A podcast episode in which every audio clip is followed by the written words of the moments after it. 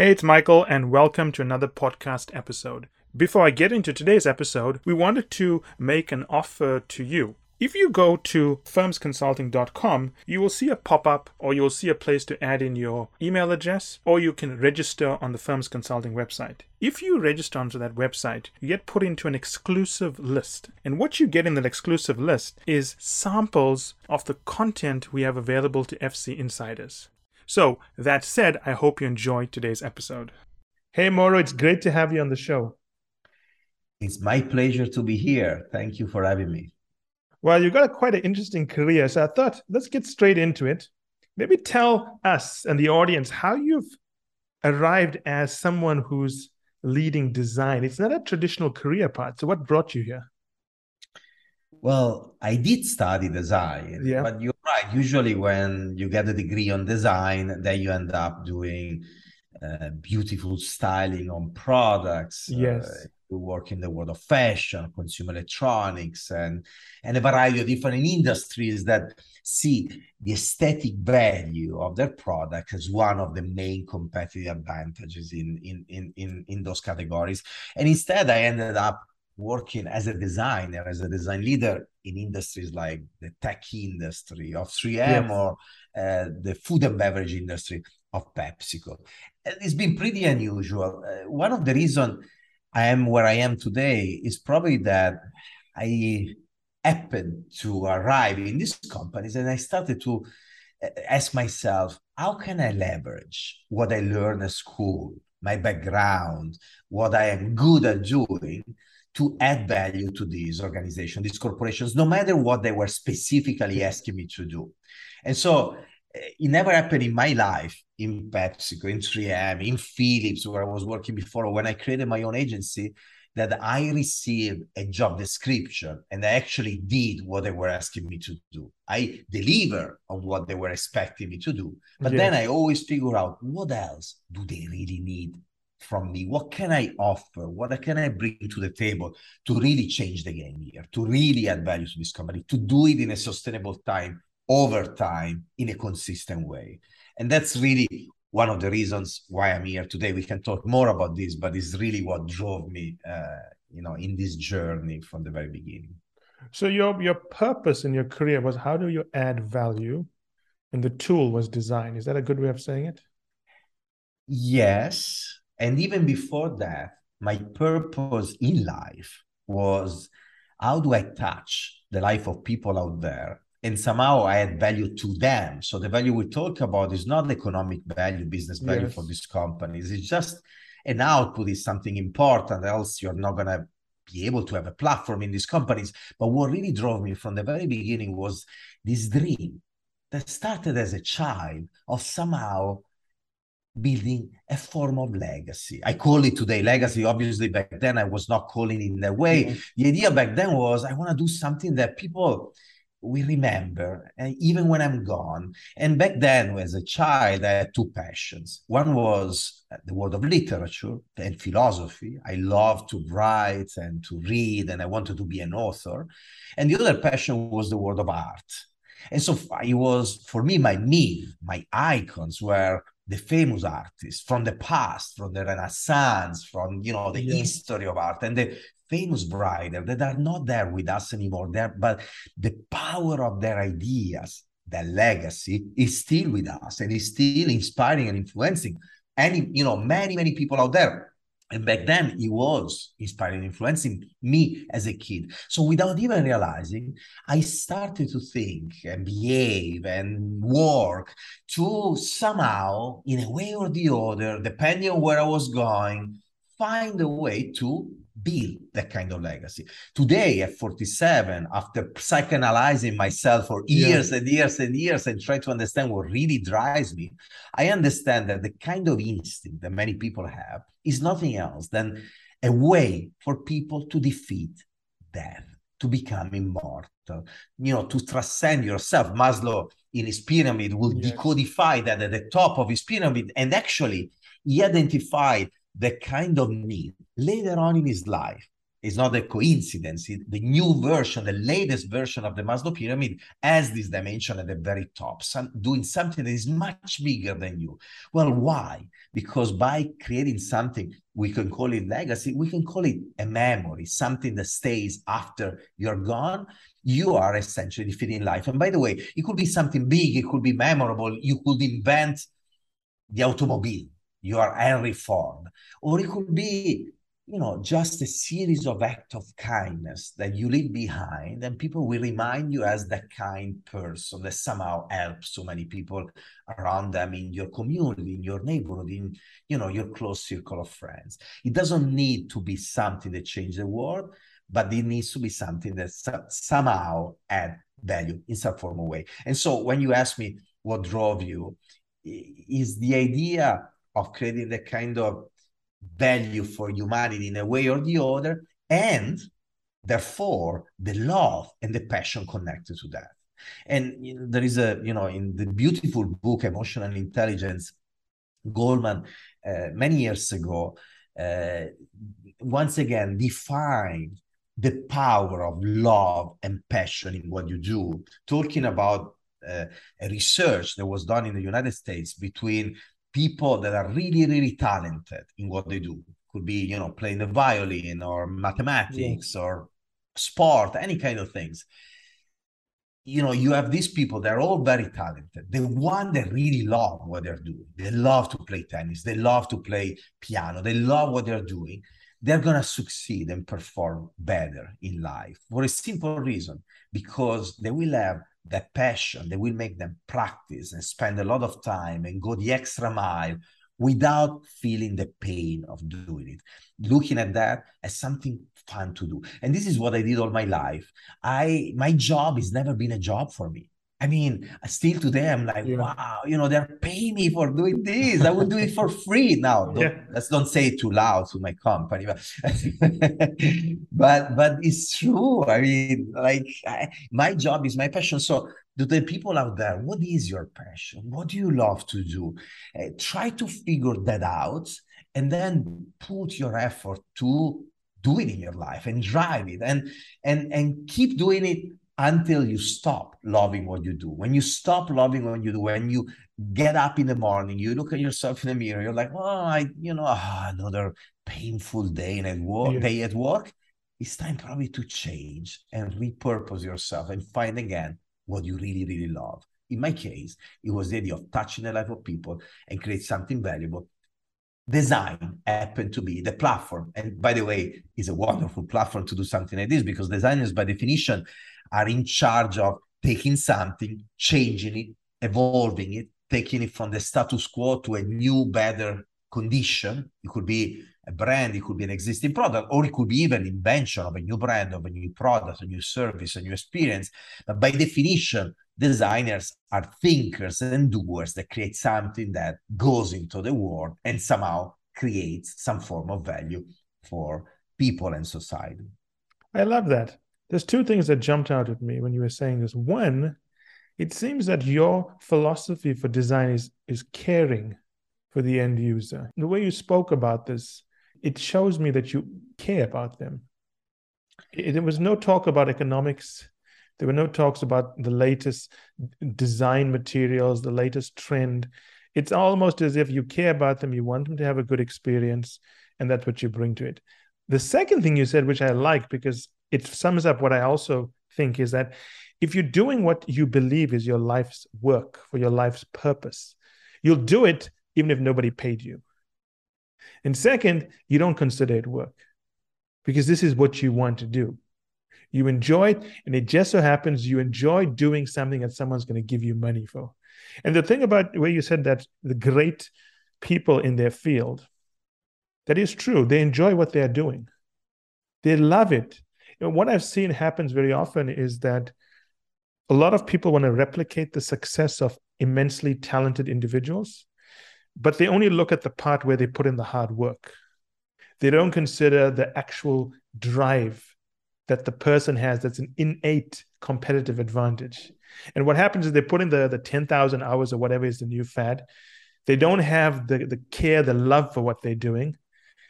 At a certain point they get to the age of 35 40 they have a midlife crisis because they're doing something that's not their identity and they move on so i really loved how you explained that well let me pose a question to you yeah everyone talks about design today it is like strategy it's probably the two most uttered words that I hear when I'm speaking to CEOs and CEOs and so on. But many companies are really bad at design.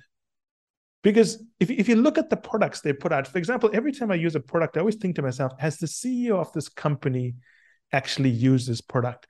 And why did he approve it for sale if it's so bad, right?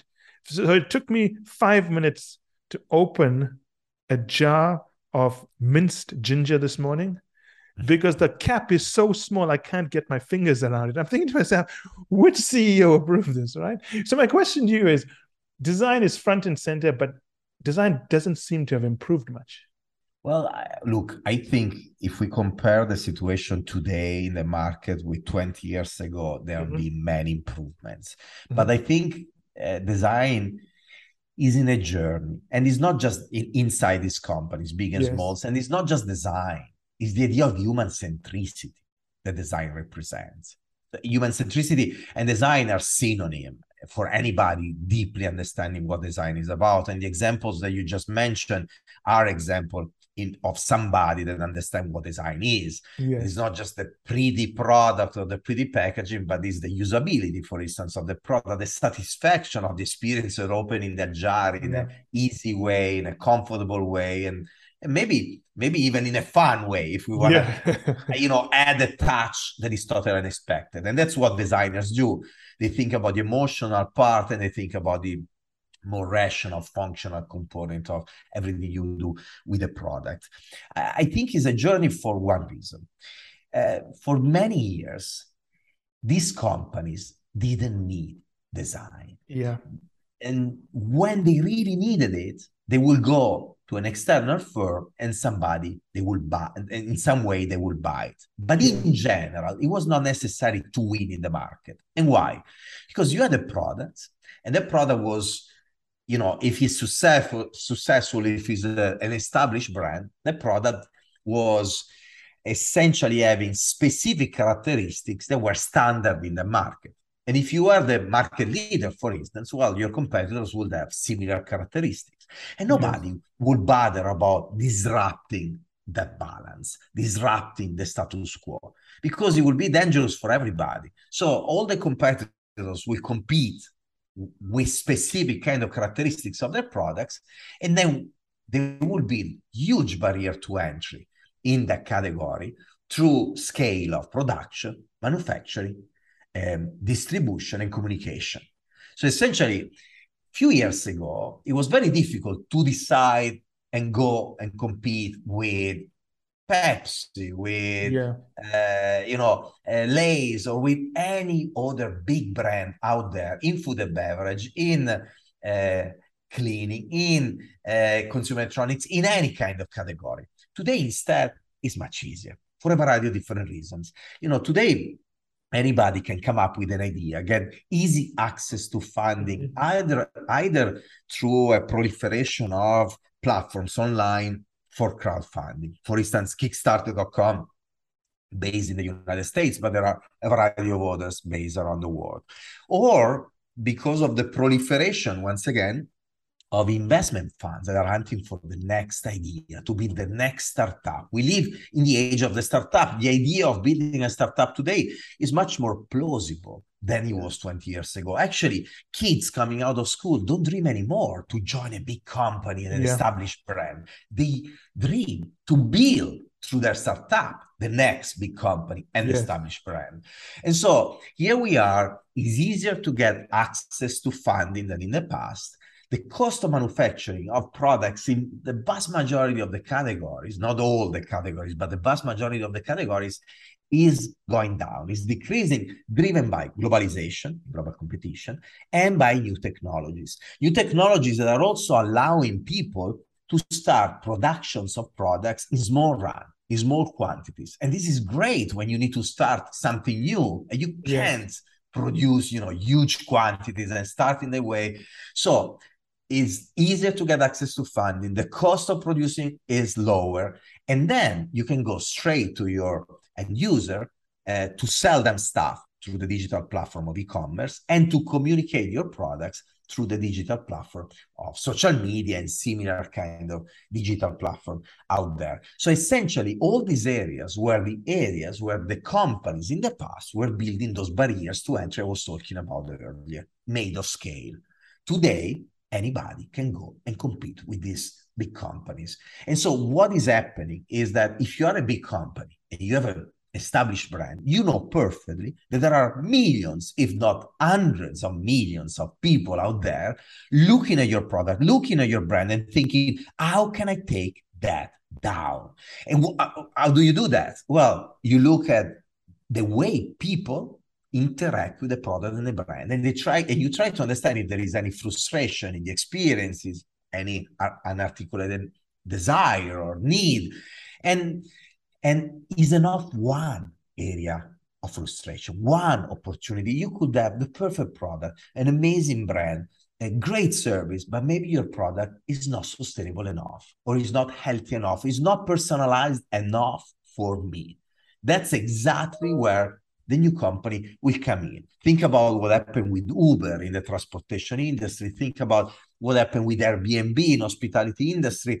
Uh, you know, there were convention in the industry, in the market. Nobody was changing the system until somebody arrived, understood the frustration, understood the opportunity, and leveraged new technologies to enter and offer something alternative and different. So, long story short, all of these is pushing big and small companies to do one thing create amazing products, services, experiences, and brands for people. We're entering what I like to define the age of excellence, a moment in time where either you create something extraordinary or sooner or later people will do it for you.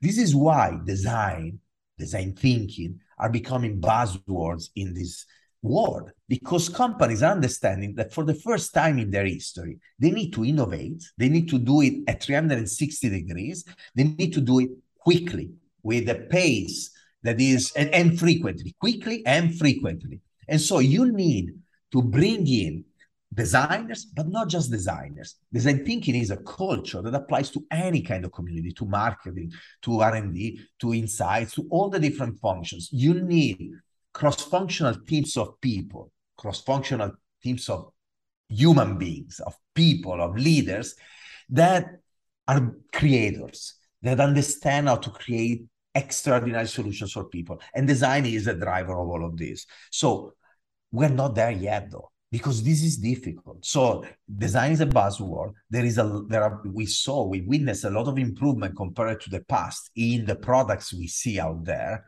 But there is a long way to go because it's not as easy as to think, I'm going to redesign the lid of the jar. Yes. You need to redesign the culture of your entire company.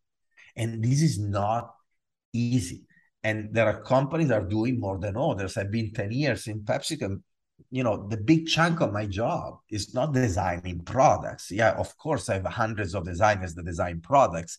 But for those products to happen, to exist, we are redesigning collectively the culture of the organization step by step, year after year, in design, in marketing, in R&D, in all the different functions with this human centricity at the center of everything. And you you you need to do it one product at a time with you know multiple proof points showing the value of the new approach. And then the more you show the value, the more the company embraces it, the more you can amplify exponentially the creation of the kind of value and the impact of the kind of value in society.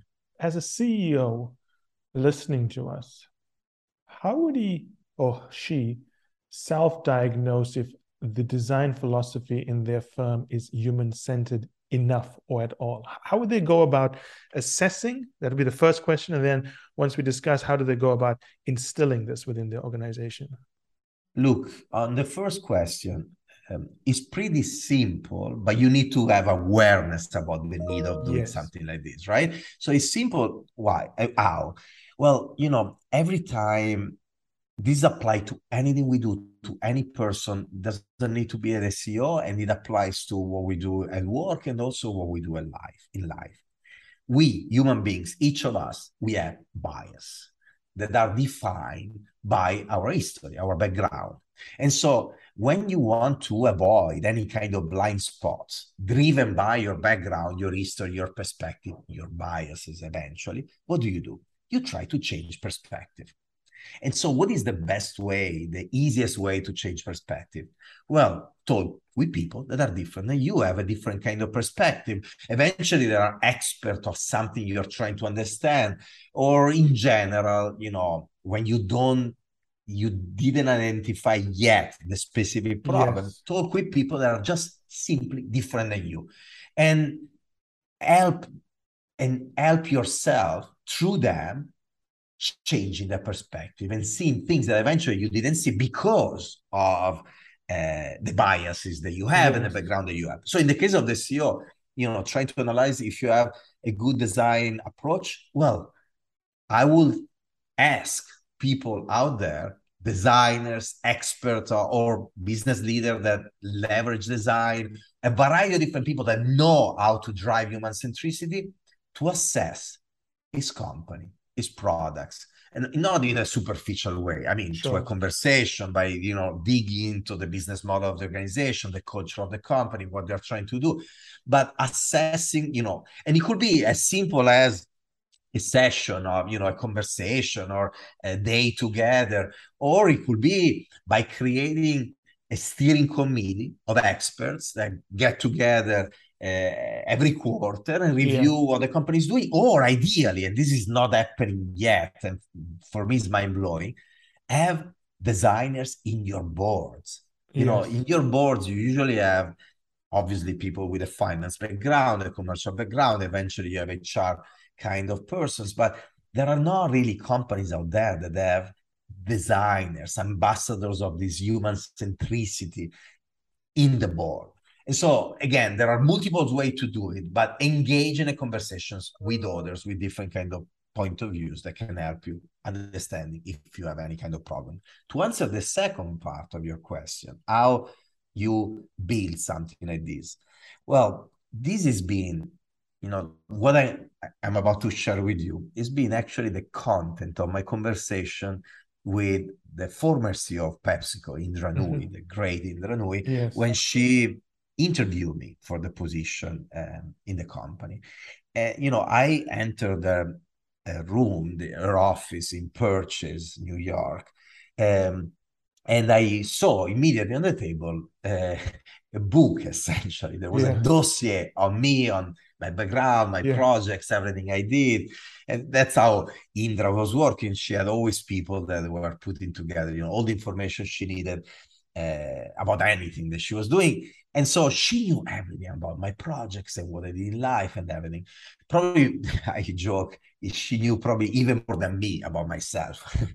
but uh, so here we are, and very quickly we start, with we, we move from talking about designing products and brands, and we start yeah. to talk about designing culture and building a new culture of design and human centricity inside the organization and how to go doing that, how to do it.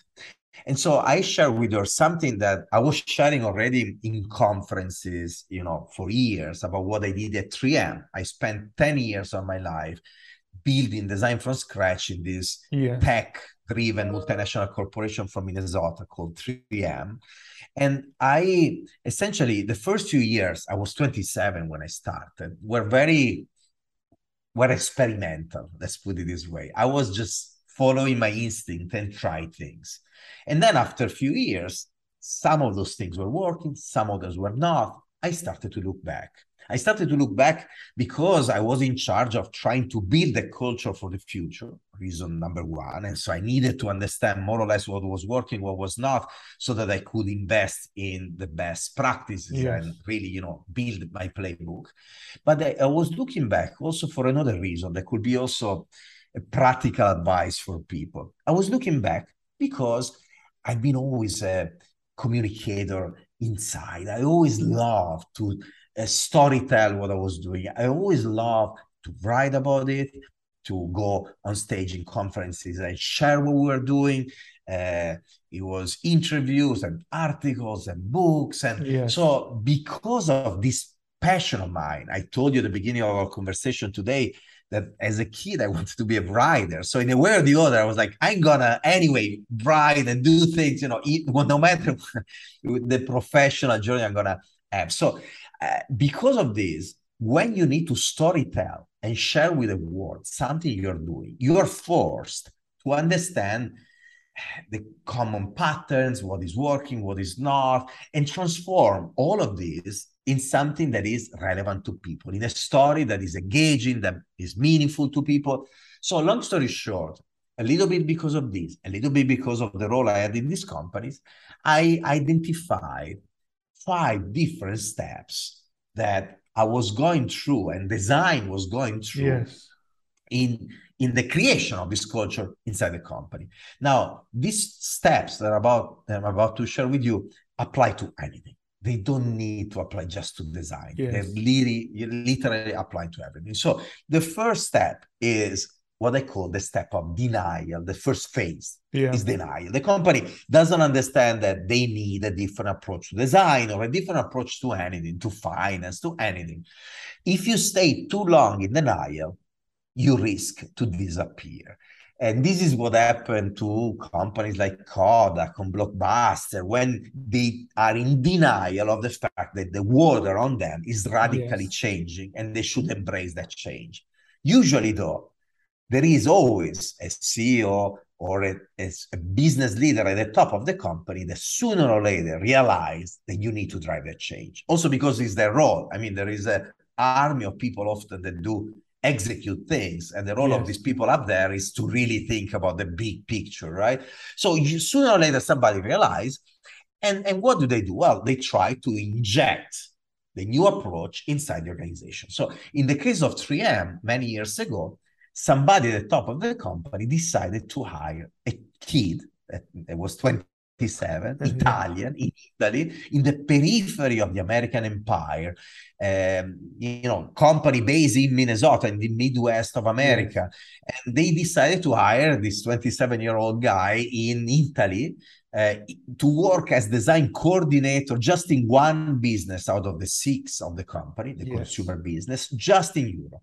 So the the the experiment that we're doing was one with very very low risk if i was failing nobody would have even realized 10 years later pepsico took a step you know with a higher level of risk because it was a much higher position uh, with much more visibility right away as chief design officer of the company but obviously was also a different time you know for design 10 years later but going back to 3m here i am I get hired, I get my luggage, and I go to St. Paul, Minnesota to meet all the R&D leaders and the marketing leaders. And I have, I have all these meetings where I pitch the idea of what design can do for the company, this human-centered approach to innovation, what it can do for the company. And the meetings go very well. Everybody loves what I'm talking about. Yeah. And this, I'm really excited. I'm like, wow, yes, it's working. So here I am. I go to the office of the my executive uh, sponsor, the EVP of the consumer business, Dr. Mo Nozari, and I I tell Mo, Mo, it's great. Everybody gets it. It's gonna yeah. be much easier than what we're thinking. We're really gonna drive this change of culture in a in a in a smooth way. And then Mo, there was always a very very serious man. He looks yeah. at me, you know, with a serious face, more serious than ever, and he's like, "They are all lying to you." And like, no, Mo, no, no, no, no. You were not in the room. You know, I was there. I could feel, you know, the vibe in the room. I know they were not lying. And inside myself, I was thinking, I have a very high EQ, emotional intelligence. I feel people. I know, yes. Mo, you were not there. But Mo keeps staring at me very serious. And then he, get, he goes again. I'm telling you that they're all lying to you. And then he explains what it means uh, with an analogy. He say, Mauro, think uh, about an art gallery. Imagine an art gallery, and you are in this art gallery, and you have a beautiful, beautiful piece of art in front of you. You love it deeply. You really, really, really love it. And you have the, your pockets full of money. You have a lot of money. What do you do? I guess you buy the piece of art, right?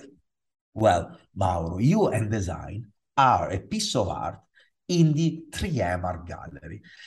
And you're not the only one. There are many other pieces of art. And I know that all these people you met are buying other pieces of art. And they have plenty of money because me, Mo Nozari, I am giving them the money, their budget. So I know how much money they have. And I know they're investing those money, the money in the next HR initiative, in the next plants, you know, to manufacture a new product. They're not investing it in design. That was a major aha moment for me because all of a sudden, first of all, I realized he was completely right.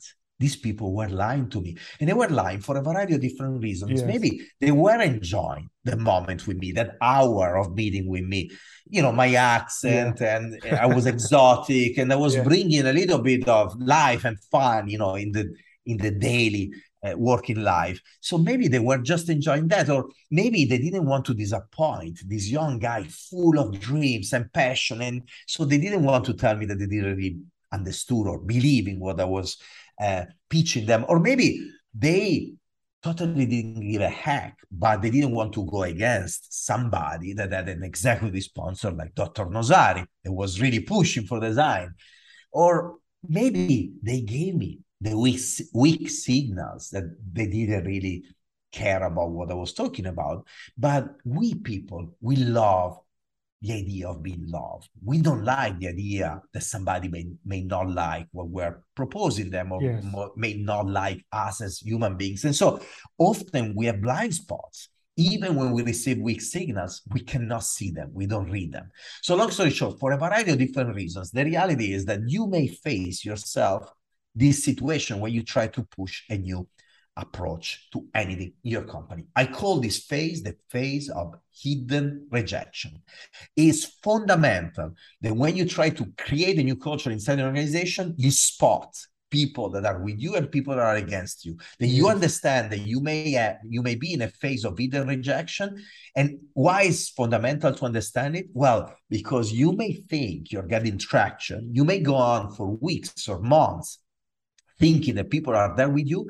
And when you realize that they're not, it may be too late. These companies are not patient. They want you to deliver stuff. And if you realize after six months, nine months, it could be really, you know, a problem in your journey inside these organizations. So at that point, after the meeting with Mo, I developed a technique to identify what I call the co-conspirators, the people that are willing to bet on the new culture. And essentially, it's very simple. What I do after I pitch an idea, I ask the person in front of me to commit right away. I ask them what I call a sacrifice, a commitment. Yeah. Usually, I ask them money, resources, people. Yeah. The worst case scenario, I ask them to to have a public commitment at least, to to to in front of people say, yeah, yeah, I am with them i'm going to invest in design. Yes. but in some form of way you need to engage them and they need to expose themselves. When you ask them to do something like this right away nine people out of ten will step off. They will drop off. They will be like oh yeah i really believe in what you're saying. But you know what? Now i have other priorities. Let's talk about this in two months. You know really we yeah. do something to but not now not now. It's always not now.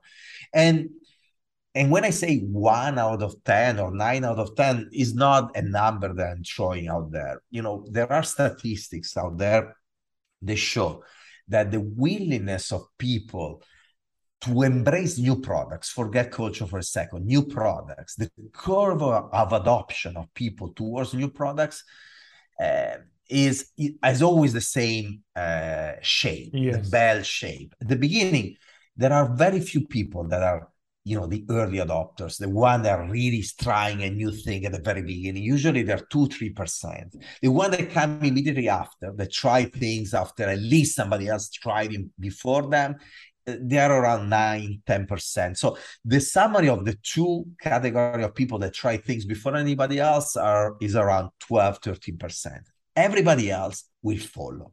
So you know that even when you try to build new culture, the early adopters and innovators, the one that try the new culture early on, are in average 12, 13%. The one person out of nine that I was mentioning earlier.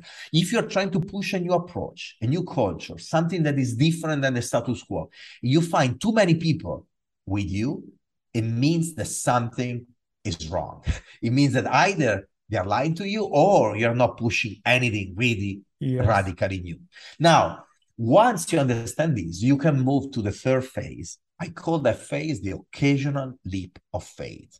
Is when you find your co-conspirators and you start to work with them in building proof points and the characteristic of these proof points is that they need to happen as soon as possible. They don't need to be perfect. They need to be good enough to show some form of progress, some form of, some form of value to the organization, so that the organization is like, oh, this thing, oh, is generating some value. You know, let's let's invest more in this.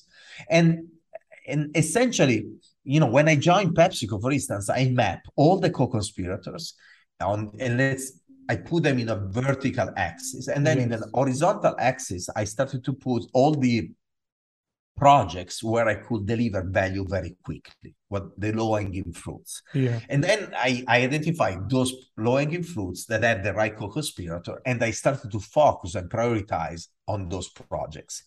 And so once you start to develop those projects and deliver, other people will come and be like, wow, I love what you did in Pepsi. I want to do it in Mountain Dew or in Lay's. And I'm like, yes, let's do it. Give me the money, commit, sacrifice. And when they do, you start to build more proof points. When you start to have a critical mass of proof points, you are ready to move to the fourth phase, is what I call the quest for confidence. Is when you're moving from startup mode to yeah. scale up mode is when the company is like, wait a second, wow, there is a lot of value in this thing that we're experimenting with. Let's scale it up. Let's really extract as much value as possible out of it. The problem is when you start to scale it up, first of all, the risk start to be big and exponential yes. and the exposure and everything. The second problem is that what you need to do to scale it up is that you need to start adding a layer of processes and tools and ways of working to make sure you can extract value in a consistent and reliable way out of those projects that were more, you know, the projects of pirates and pioneers. And so you need that. You need those processes and tools, and you need people, breeds of people that know how to manage all of this. But you also need to be careful not to kill the initial passion and love and intuition and what drove those initial pro- projects. And this is what happened also when you acquire a company, for instance, and you try to yes. scale it up within an organization, you kill the culture of the company. So this is why I call this phase quest for confidence, because is yes about scaling it up, but you also need to do it with an emotional confidence and what you're doing is the right thing with emotional comfort, confidence that no matter the risk that you're taking and now the risk start to become big because you're scaling it up you need to keep going and for this you need a specific kind of culture and a specific kind of skills and expertise if you succeed at that point you have infused the new culture inside your organization, you move to what I call the holistic awareness. And that's when the new culture is printed in the DNA, in the genetic code of the company at that point.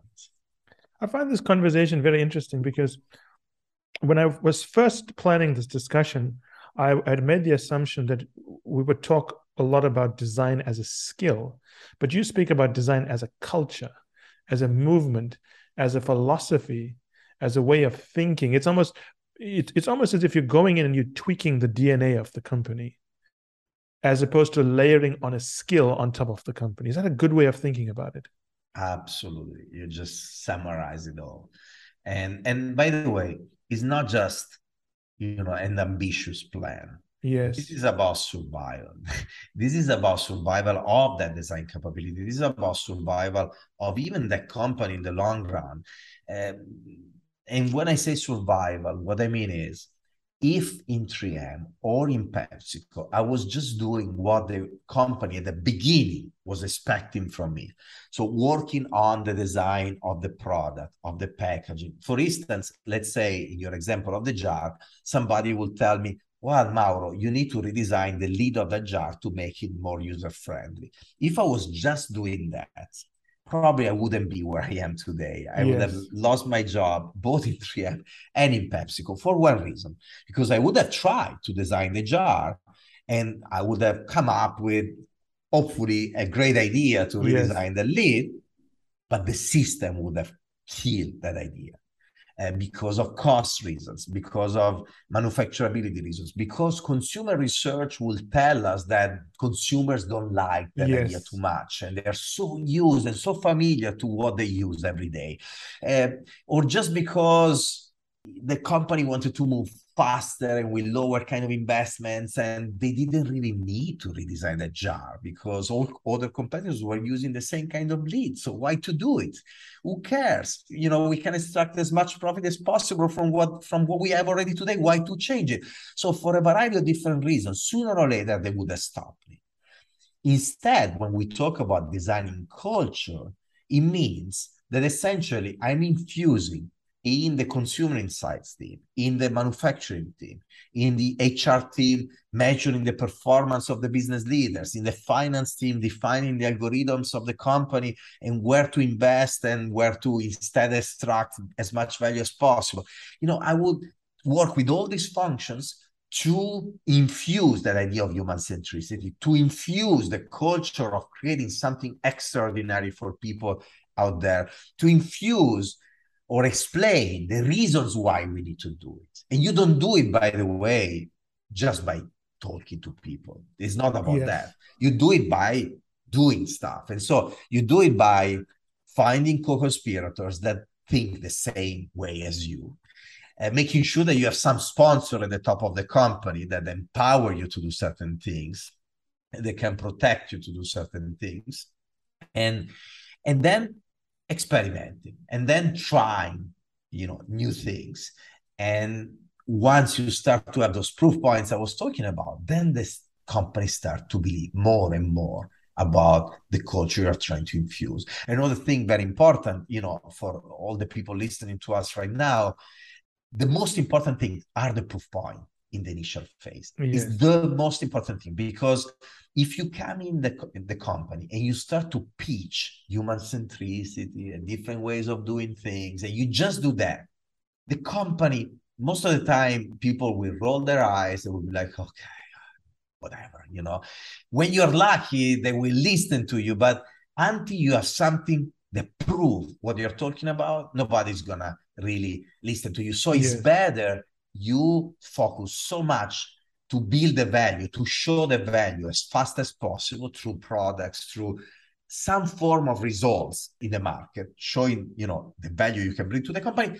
Once you have that value, then you use that to talk about the culture. Then you say, you know what, to do that, you need that kind of culture. You need that kind of uh, approach. So, you know, everything works in parallel. You need to start building the culture while you do the proof points. But once you have the proof points, you can double down on culture. So it's it, you need to leverage all the different levers and variables together in a strategic way. Yeah, what you're saying makes perfect sense because if you think about it, let's stay with the example of a Pepsi bottle and a cap. For the cap to change, you've got to get the finance team to approve the change. You've got to get the engineers to be willing to shut down a part of a factory, re engineer the design. You've got to get the marketing team on board. So, unless all of those people believe in what you want them to do, they're not going to shut down their factories. The finance team is not going to approve a, a 2% increase in their budget. The procurement team is not going to go out scouting new suppliers for a camp. I think a lot of people tend to forget that. The other one about a proof of concept or a proof point. Have you found in your experience that when you're looking for that proof point, do you work with the sort of biggest division or do you work with the smallest division where there's less resistance? How do you pick that proof point? Because I think if you get the proof point wrong, everything else could fall. So, so what's, in your opinion, has worked best? Well, this is a great question. For me, there are the first two variables that I mentioned also earlier is I need the right co-conspirator, one. Yeah. Two, I need the right project where for a reason or the other, I have a very high probability of landing something quickly that is very visible. So Yes. the third variable, if you want, I'm adding here in the mix is visibility of what you do. If you do something too small, it may be not relevant to the business and so not visible enough.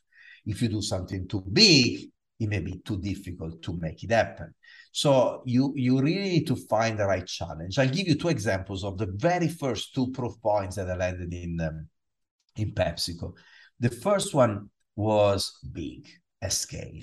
Essentially, Pepsi had a very fragmented visual identity for the brand. You had different logos in different parts of the world and different kind of packaging and therefore different assets. And all of this was not just bad for the brand because it didn't show up in a united way as a global brand, but was also very inefficient because you will uh, needed to produce completely different assets in different parts of the world. Think about the inefficiency of something like this. No matter this, Pepsi was working very well in many regions of the world, and therefore many people didn't want to change. I'm like, why would they change the logo, the can, the visual identity if it's working well in my region? And so it was not easy because here you are, if you do a mistake in a specific region, you you're talking about hundreds of millions of dollars here, you know, in a multi-billion dollar kind of brand. And so that was not an easy one, but it was a very necessary one. There was the president of Global Beverage back then, and then Indra, Brad Jakeman, and then Indra Nooyi, the CEO. They were really trying to drive that change, really sponsoring that change. And so the first thing I did, I started to talk one on one with all the different CEOs of the different regions and the CMOs of the different regions. And I Yes. started to try to understand if I could be able to convince them to do things in a different way. And long story short, the point is that I was able, in a way or the other, to convince them that the redesign made sense, that would drive quality and would drive also productivity. It was me together with a variety of other people inside the organization that somehow were able to drive that change. That was big, super visible. All the media talk about this. It was Yes. not just internal, but it went well and it became really powerful. Now, why I'm mentioning that also, also as an example, no matter it was big and it was a scale, when I realized that through specific stakeholders, I could convince them to do things differently, you know, through that converse, those conversations, at that point, the project for me was not really risky mm. because and this is where you know your intuition your confidence but also your expertise in the design world in this specific case came into place. I knew the redesigning pepsi with a new design was not a real risk for any region. I was not really you know there was a perceived risk but come on really people are not going to buy the new can because I'm introducing the design that, by the way, is being tested in different markets around the world, is already there. So what I'm trying to say is there was an example of a good project at the scale, but very moderated risk.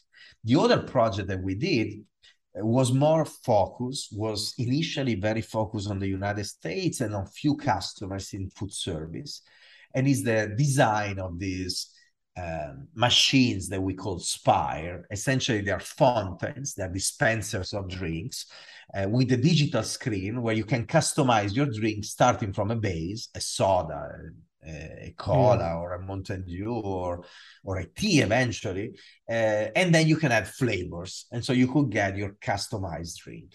That was more focused, and I talk about this also in the book that I recently published in the, in the human side of innovation. Um, you know, Indra back then did something very powerful. Essentially, she isolated a team working just on that. She gave resources to that team and she ring fenced those resources so that nobody could touch those resources.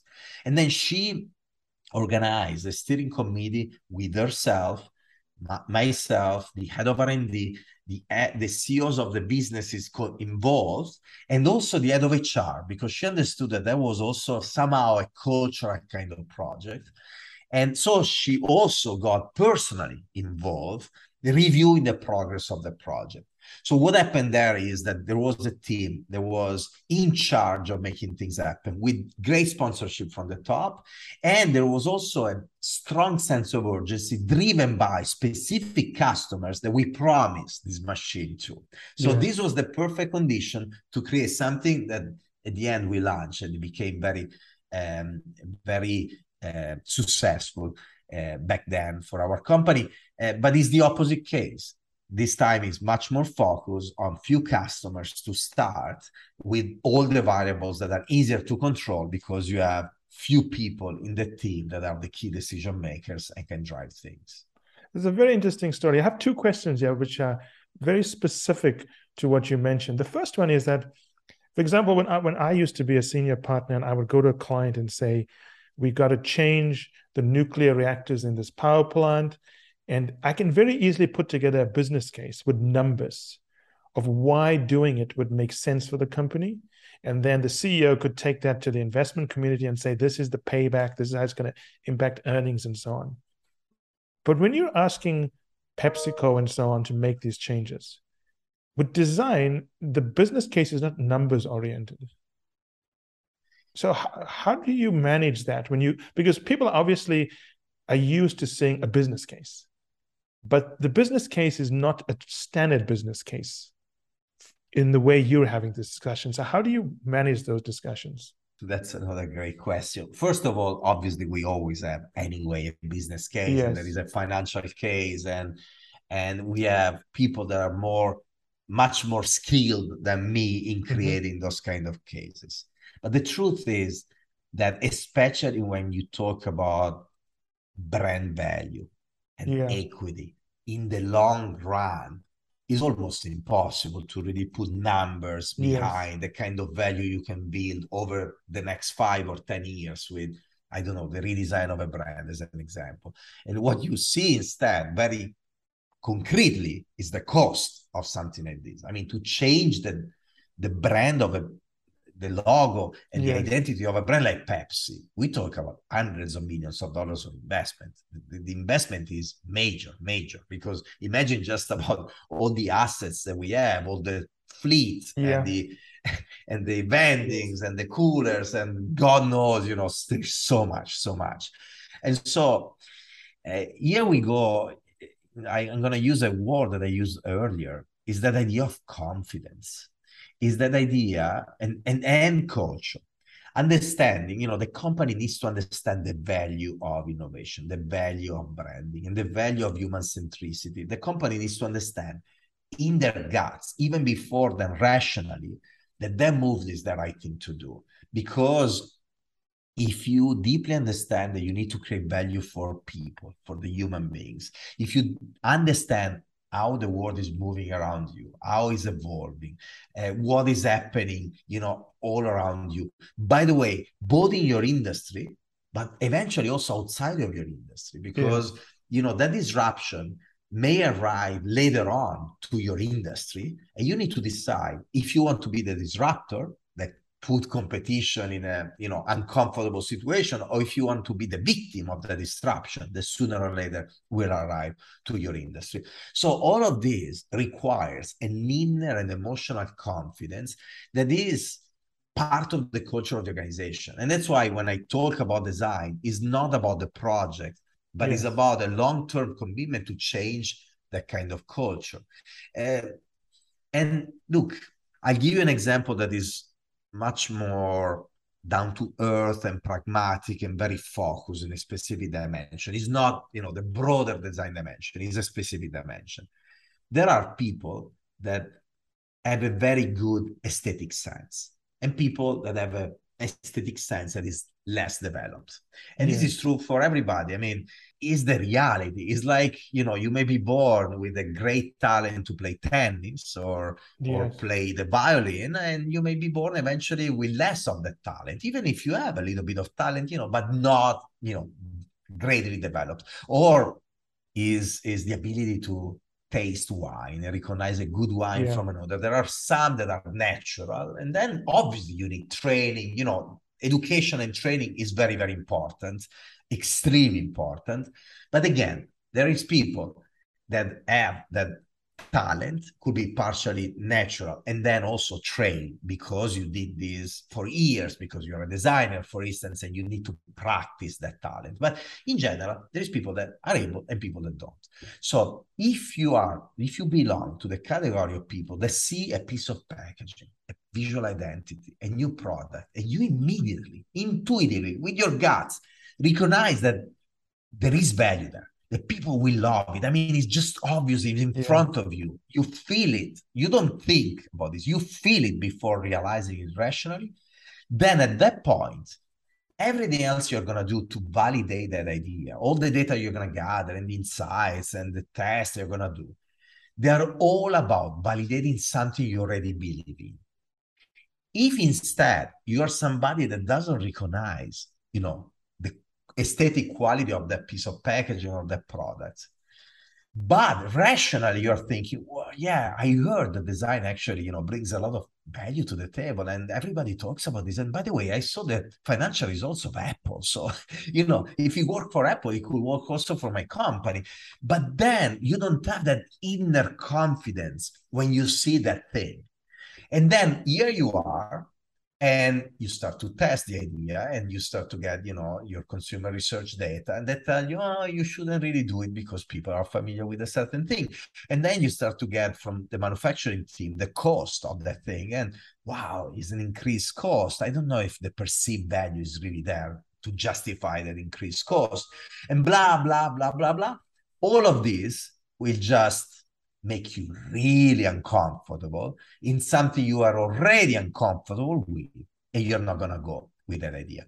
So, in this example I just shared, is an example of one, the first example, you have the culture in the leader in the organization that push, that build the inner emotional confidence to try certain things. And then you're going to collect data to somehow justify that. But those data, the business case, is just there to justify something you already have inside. You already feel that is the right thing to do. This is what usually drives the entrepreneurs of the world, the Steve Jobs and the Richard Branson and Elon Musk of the world. You know, the, the, the, yes. nobody has a business case that is sure that you're going to succeed with Tesla, with the next iPhone, or you know, with the next Virgin venture. Yes. So, and, so the yeah, no, continue, and, you got the point. Yeah, well, uh, just to close the other important... case, you don't have the culture, and so you you will find all the reasons in the business case not to proceed because you just don't believe. Yes, but there's an important important insight in, that you've made here, and I, I want to explain it for the listeners.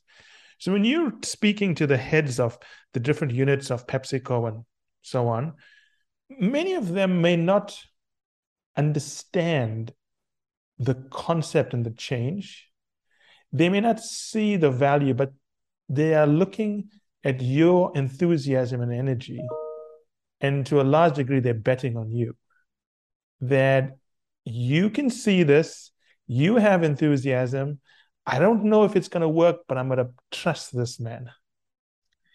You know, you say something that is so important, and usually people don't talk about too much, but this is the truth of what happened in Silicon Valley, for instance, yes. all the time, right? Yeah. I mean, you bet on that passion, on that energy, on the entrepreneur. And and often it goes well.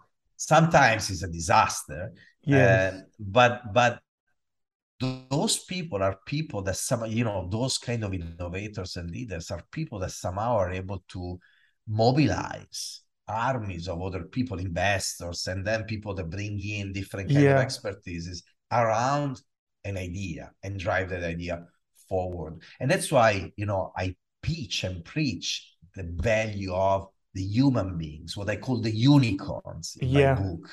And or the subtitle of the book is People in Love with People. And again, those are the what I call the unicorns as well. Oh, yeah, those I love it. That's people, a great phrase. those are people that have that kind of passion, that drive, to create something extraordinary for other people they often we call the consumers the customers yeah. the users the people out there and these people in love with people they are the key ingredients to drive innovation to drive change to drive, drive business growth And we need to be crystal clear about the characteristics of these people, the way of thinking and behaving, and, and the skills that they have in general. And too many times, instead, when we talk about innovation, we talk about design, we talk about changing ga- the game in a company, we talk about the tools and the processes and yeah. the, way of, the ways of working. We go to agencies out there and we buy processes and tools from them. They tell us, oh, use design thinking in this way, or use this innovation process in this way, organize your company in this way, and you're going to succeed. And then you look at those projects with those tools in your same company or in multiple different kind of companies, and some succeed and some fail miserably. And, and then you try to figure out why, and the answer is always the same. It's all about the people you put in those projects yes. their ability to observe reality in a certain way to extract the right insights from that to bring you know those ideas forward to face all the roadblocks that they face in the journey to bring other people with them to change culture while they are changing the products and the brands yeah. to take the risk having the courage to, to take certain risks that are also personal risks for people that eventually are not risking just you know their career inside the company but they're risking you know the education of their kids or their next vacations or a variety of different their ability to buy the next apartment for their families. And that's why most of the people, even the most visionary ones, often they're like, you know what, it's not worth to risk in these companies because I can eventually progress inside the ladder of the organization, even if I don't take those kind of risks. People that are willing to do all of these things, that are yeah. able to understand reality in the right way, translating in in actionable insights, in products and solutions that are meaningful to people, and then take it from idea all the way to market uh, there, there are not many people out there that are willing and able to do something like this. And by the way, if you are the CEO of a company, if you are leading a team in a company, because of this, is also your role, is our role as leaders of these companies to build the right conditions, the right yes. environment for people to be comfortable taking some form of risk. So that they feel that, you know, by doing things differently and taking certain risks, they're not, you know, out there in the wind risking everything, but they're part of an ecosystem that understand that failures and mistakes are part of the innovation game. I spent 10 years in a tech company in 3M, and I met so many scientists there, and I was observing them. And for a scientist, it's pretty obvious that to arrive to one innovation, you need to do thousands and thousands of experiments what the scientists call experiments, the business world call failures and yes. mistakes. If we want an innovation culture inside our company, we need to start to understand that what we call failures and mistakes are experiments. And therefore, we need to make experiments yes. if we want to arrive to that innovation. And to make the experiments happen, you need a variety of different things. First of all, you need the right financial algorithm and strategy to yeah. give space for these experiments to happen. You need to play with your brands in the proper way and engage in a conversation with your uh, users and consumers and customers out there so that they understand that when you fail, you're not doing it randomly, but just because you are innovating and you're trying things. And so, in an authentic way, you own that kind of strategy and they will appreciate that kind of effort you need to do it in a way that if a business leader or a design leader or an R&D leader makes that kind of experiment slash mistake, is not crucified for the mistake yes. and the experiment. But eventually we celebrate, you know, what happened. And you need to do it in a way because now, you know, the idea of making mistakes and celebrating mistakes is becoming trendy, you know, in the literature of business out there in many companies. But you know, if you just do mistakes one after the other, is a disaster. So you need to have also a system to extract learning out of those mistakes and make sure that if a mistake is made by a business leader, you know, that is working on a brand, and then this business leader moves to another yes. brand, you have a a series of tools to make sure that the next business leaders has all the learning and insights coming from the yes. mistake of the previous one. So, and I just mentioned a few things that you need to do. There are many more, to make sure that you build that kind of culture of experimentation. Even the vernacular, even the vocabulary, even the way you use words is powerful. The fact that we, you know, calling them experiments instead of mistakes is is is great. It's very important. So how can we shift the mindset of you know the company uh, in in the right direction, even through the words that we use? For instance, I particularly dislike the word consumer. I yeah. never use it unless I need to explain something to people in an accessible way and I don't have the time to really yes. give context. Often you hear me using the word consumer in this podcast, always adding user, customer, and then ending in people. Yes. Because I feel so uncomfortable just to talk about consumers. And why? First of all, because to categorize the people we're serving as consuming being, people consuming, is against what's going on in this society and what we should do in this society. A society where one of the biggest problems we have is this lack of resources. We need people eventually to consume less, to reuse, to recycle. So the, the first idea of looking at people that we serve as consumer is wrong because of that. But there is an even bigger reason because and it is that when you look at people as consumers, essentially, essentially you're looking at people as individuals you want to sell stuff to, individuals that are going to buy your products. If you call them instead users, at least users, you're going to look at them as people that are going to use your products. And therefore, you're going to think of them as somebody you want to please, creating products that are functional and that are also desirable. Yes. But if you do the step further, and this is what I pitch and I want, and I and this yeah. is the way we call these people in our company, call them people.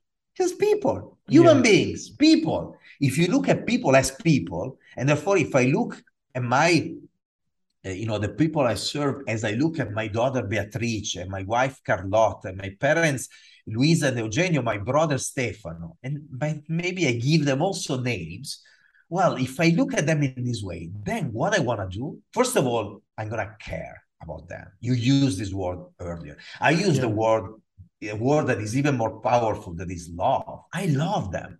You know, and if you love somebody, you try to do magic for them, you know, something that is extraordinary, that is unexpected. You really, really try to do everything you can for them at 360 degrees. Many years ago, it was, I think, the year 2004. I was at 3M, and that year was the it was four or five. It was the year of customer satisfaction. The company decided that that year was all gonna be focused on satisfying the customer. And very, you know, I started to think about the word satisfaction and the word customer, by the way. Already back then, I was like, no, we should have called them customer. But it made sense. The customers for the company, in the case where the Walmart of the situation, the Office Depot, the Home Depot, you know, those kind of retailer. But satisfaction, I was thinking satisfaction. And I'm like, okay, you know what? I don't really care about satisfying the customer. What I care about is to love the customer, yes. the consumer, the people, the people. Yeah. And what is the difference between satisfaction and love? When you try to satisfy somebody, you identify a need that yes. this person has, and you try to fulfill the need to, to create a solution for the need. But when you love somebody, and again, think about your family as an example, you're gonna do more. Yes. You're gonna do you're going to go the extra mile. You're going to do something extraordinary. And you're going to make sure that is going to them, that is arriving in the case to market, that you're going to defeat any kind of roadblock and difficulty because you really love them. You really care about them. You're going to, you're not going to stop in front of anything. And so this is the mindset and the culture we need to build in these companies today. The culture of love of people. And again, customer satisfaction versus people love and by the way, you just add the other people, the people yes. that love those people, and you add the unicorns, the leaders, the innovators. I remember speaking to Orazio Pagani once. He makes these three, four, five million dollar supercars. And I was talking to him about the cars he makes. And then he said, We actually don't make cars, we make gifts. Our customers are very successful, they worked hard, They've obviously made lots of sacrifices. They're in the point in their life where they need to be rewarded with a gift. They're not buying a car, we're giving them a gift. And I thought that is a very profound way of thinking about your customers. I, I love, I love, love, love it. And you made me, you know, you mentioned a famous Italian entrepreneur, and then you mentioned a powerful word that he was using to explain the culture of the company. It made me think about another famous Italian entrepreneur yeah. and another powerful word um, that that convey a different aspect of what we should do. Yes. The, the, name, the person is Ernesto Gismondi and is the founder of Artemide, the lighting company, you know, premium yes. lighting company, one of the most iconic lighting brands in the planet, you know, for premium. And Ernesto Gismondi used to say that it doesn't create products for people, it creates proposals. And what he meant was when I design a product, I don't know if people are really gonna love it or not. Oh, yes, and I don't want to bother too much with it. You know what? I'm gonna create something I really believe in, but I understand it is a proposal. So I'm gonna propose it to them and let's see how they're gonna react. Is essentially a very romantic way and poetic way to convey that idea we we're talking about earlier of the experiments trying things, prototyping new ideas, being okay sometimes yes. with failing. So you you you mentioned the idea of gift, you know, to to embody this idea of love in everything you do through the products you serve to your uh, people and and this is another powerful word uh, earlier we were mentioning you know people versus consumers um, words are really really important and they can shape cultures uh, I, I, I strongly believe in it. Yeah, language matters. The problem when you call people a customer is it creates almost a negative obligation to serve them. Because when you say consumer, then it's it's like a fat blob that's just eating and eating, and you've got to find a way to feed this fat blob. Otherwise, it's going to eat someone else's food. It's hard to see it, but when I was a consultant, and I would go around from company to company, you would see the the culture of a company through the words people used. But then I always tell this to everyone is that if you want to know the culture of a company, look at their incentivization model. Look at how they reward people. They can say anything they want, but if they are paying the salesman for pushing something that nobody wants to buy, that's the true culture of a company. And it's interesting because when we spoke about this, it's very obvious you have a passion for what you do but more importantly, you definitely care and love people. We never spoke about numbers. And people always think, you know, business is about numbers. No, the numbers is a byproduct out of doing something important that you care about. Your life's work. I mean, that's what it is, right? If you get up in the morning and you want to do this, that is what you should do. I want to switch gears a little bit. I want to come back to Indra Nooyi when she interviewed you. So, yeah. I remember once speaking to Jony Ive, and we were talking about how Steve Jobs introduced the culture of innovation and so on. But in that case, it was driven from the top, from the CEO. Now, in the case of PepsiCo, when Indra was interviewing you, did she believe innov- uh, design could be done better? So she brought you in with a mandate to shake things up? Or did, was she just looking for a head of design and then you saw opportunities to shake things up? I think is a mix of the two. Yes. As you mentioned, Steve Jobs and Indra mentioned this in multiple speeches that we can find also online. Um, she did have a conversation with Steve Jobs, and it's Steve Jobs that told Indra that she should focus on design if she was serious about being human centered in everything she yes. was doing. And and so that's when Indra decided to do it, but she was coming from the a, a strategy world, from a world that you know yeah. is not really close to the world of design. Uh, and so what she decided to do was to work with external design agencies and and she did some prototypes some experiments and then at a certain point also thanks to another person uh, that became then the president of global beverage his name is Brad Jakeman brad and indra meeting Indra hired Brad one year and a half before me. brand when when met Indra told her, look, we really need to build design in house. And Indra completely agreed. And so long story short is the two of them, they decided to build, I a designer.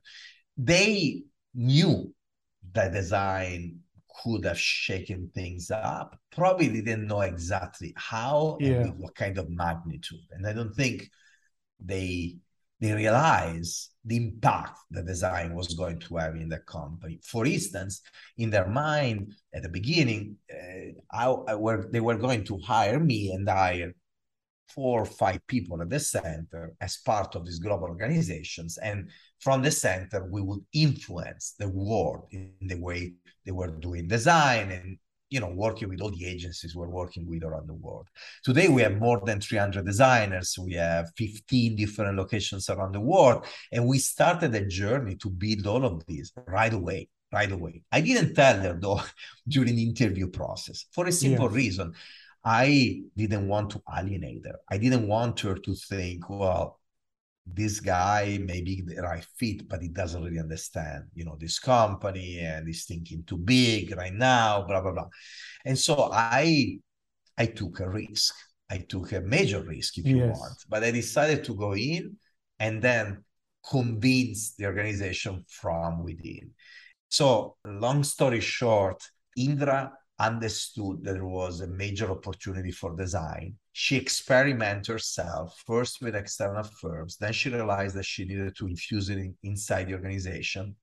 And she's been since then always a great sponsor and supporter. And but following her leadership style, Indra was different than Steve Jobs. And Steve Jobs was running the company as you run a small enterprise you know you know you know.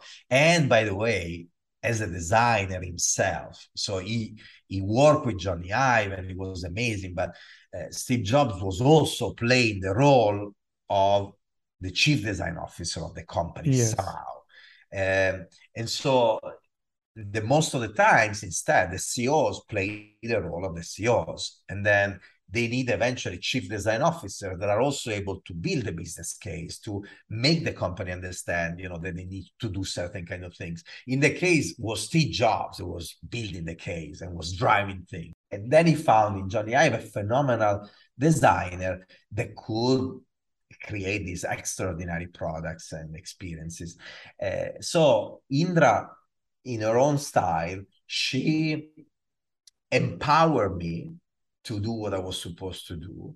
But she also empowered the rest of her teams to push back and and and play a role and challenge what I was doing. But she was always there, reminding the organization that she was sponsoring design. I give you an example that she mentioned very often.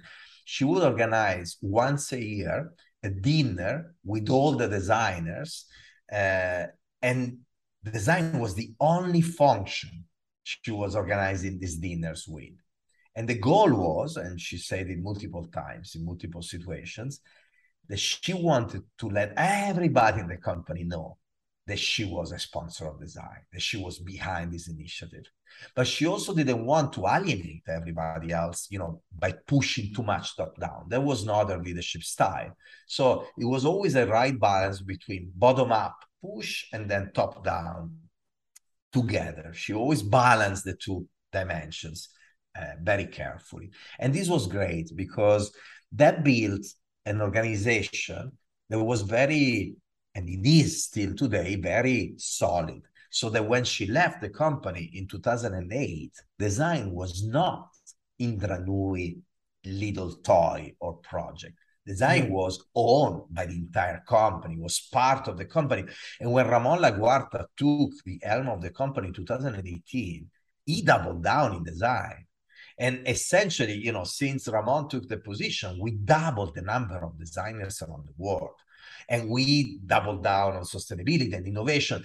So that was because from the very beginning, both Indra and even myself, because I was coming from 10 years of doing exactly the same thing in 3M, we all realized that it was very important to disconnect the function from specific leaders, including the CEO yes. or including the CDO, the Chief Design Officer, myself, meaning that Obviously, you know, these leaders play a very important role and they are the driver of the creation of the culture and everything. But this organization needed to be to make sense for the company, even if those two individuals and other sponsor of the company wouldn't be there anymore. And and and that's why, once again, you know, we had CEOs and CMOs and and the CFOs and different kind of leaders inside the company, step by step, owning this more and more and more. And so again, when Indra left, the machine was going and the and the, we were accumulating proof points and it was just you know this exponential growth of the organization was driven by the number of proof points that made the case very clear. So we moved from the occasional leap of faith to quest for confidence, and by a CEO that is had the confidence, the courage, the vision of not destroying something that the previous CEO did, yes. but the opposite, seeing the value and doubling down in his own way with his own kind of vision and i think it's beautiful you know in the book uh, that i wrote the two foreword are from Indra Nooyi yeah. and Ramon Laguarta, from the yeah. two CEOs that. that somehow are sponsoring this initiative in two different phases of life of this journey of design inside the organization. And it's beautiful that two CEOs together decide to get together and write a foreword for a book about innovation and design inside this organization. Uh, it, I don't think it's that common. no, it's very uncommon. I've never seen that because it shows continuity of thinking, yeah. which is very rare among CEOs. Because normally, when a new CEO comes in, they try to blame the previous CEO for why they're making changes. You, you said something and you pointed out a chronology of events that's very important that I want to highlight for the audience.